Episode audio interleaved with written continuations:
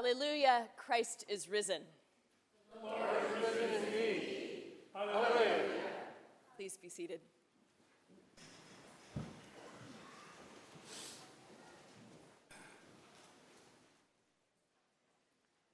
I was talking to an old friend about how nervous I am about preaching on Easter Sunday for the first time. And he said, Oh, that's easy. It's one long, rambling personal story, two jokes that you think are funny and no one else does, some light shaming of people who only come at Christmas and Easter, one reference to politics to give some people something to complain about, a little bit of Jesus, close it in time for brunch, and you're done. so here we go. Actually, I love a long rambling story as much as the next person, but I'd like to go in a little bit of a different direction this Easter. I'd like to talk about why I'm a Christian, why I'm here this morning instead of out hiking or eating an omelet, because it's a really nice day for both of those things. Why I'm a Christian when reading history or turning on the news reminds us that the church has often been power hungry, wealth obsessed, narrow minded. And finally, why I'm a Christian when saying you're a Christian in Marin is a little bit like admitting that you have a bizarre and embarrassing hobby. so here we go. I am a Christian because of the life, death, and resurrection of Jesus. That's why I'm a Christian. If the church disappeared tomorrow, if all the dogma were definitively disproven, if the entire sort of institutional and interpretive edifice that we've built on top of Jesus of Nazareth disappeared, if it all went up into flames tomorrow, I'd be terribly sad, but I'd still be a Christian. Because I'm fascinated by and just drawn to the person of Jesus and the life that he lived. A carpenter's son who said that faith as small as a seed could change the world forever. Who taught that the kingdom of God is not up in the clouds, but rather among us. That God is most present in the space between human beings. Jesus, who spent most of his time with people that the rest of the world discarded. I love that he insisted that the only kind of power that matters is the power of a loving God. That he delighted in undermining any economic or political system that sought to dominate people rather than to serve them. I love that he taught that leadership was about humility and that he stuck with these ideas even after it became clear that he would be killed for them. However frustrated I might get with the institutional church, with the hypocrisy of some Christians in public life, however overwhelmed I am by the degree of human suffering in the world, I can't turn away from the love and the power of Jesus. I look at him, I look at his life, and I see God.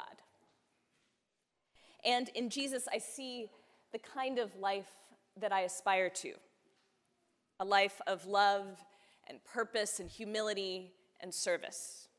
A life that is, from a certain point of view, uncomfortable, countercultural, but a life that has real joy. That's why I'm a Christian. But there's one thing more. I am a Christian because of this day, because of Easter. I have to admit, the past few months have been pretty dark for me. Every once in a while in church life, there are just these waves of bad news funerals, abused spouses, addiction, mental illness. There was a week this past month that I prayed with four different people as they died. This on top of some profound heartbreak in my own life. And I know that there's nothing unique about these dark times. We all have them. And I don't know about you, but these painful seasons for me make me feel a little bit like the surface of things has been stripped away. When I'm hurting myself, I'm more able to see past the shiny exterior of other people's lives to the pain and insecurity and the worry that we all carry. During these painful times, I feel very aware that most of us are ducks, looking calm and placid, very well put together on the surface, but under the water, paddling really hard.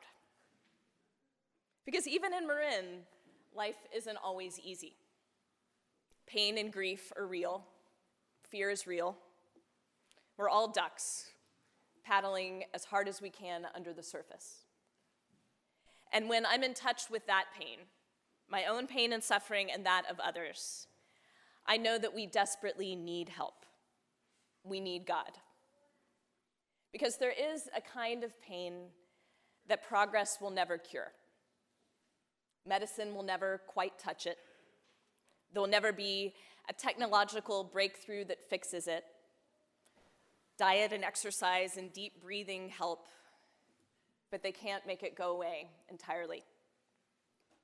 The only thing that can touch this kind of pain is having someone walk through it with us a friend, a community, Jesus. The message of Easter is that Jesus has triumphed over death and lives. And because he defeated the power of pain and death, any suffering we experience is only temporary. There's a part deep inside of us that it cannot touch. Darkness may have its day, but in the end, it will be defeated by love. And in our temporary darkness, we're not alone. We are never alone. We are accompanied by the one who has walked that road of loneliness and hurt before. Because of Christ, love wins in the end, every time. I am a Christian because I find the life and teaching of Jesus compelling and inspiring. I'm a Christian because I believe in Easter, in the resurrection. I believe that love wins. That's why I'm here this morning. When push comes to shove, I am sure about very little in this life. But I know that whatever answers there are to find can only be found by paying attention to that part of us that is pulled mysteriously toward a God we don't understand but somehow need. The church is not perfect. Christians do not have all the answers. But this is the place where we come together to share our need for God and for our community. This is the place where we come when we need to stop paddling for a minute. The place where we come to attend to that deep longing in our heart. The place where we come to walk with one another through pain and through joy. We come here because Jesus taught us that the kingdom of heaven is among us, in the space between us. My prayer is that today, here, you meet the resurrected Christ. Amen.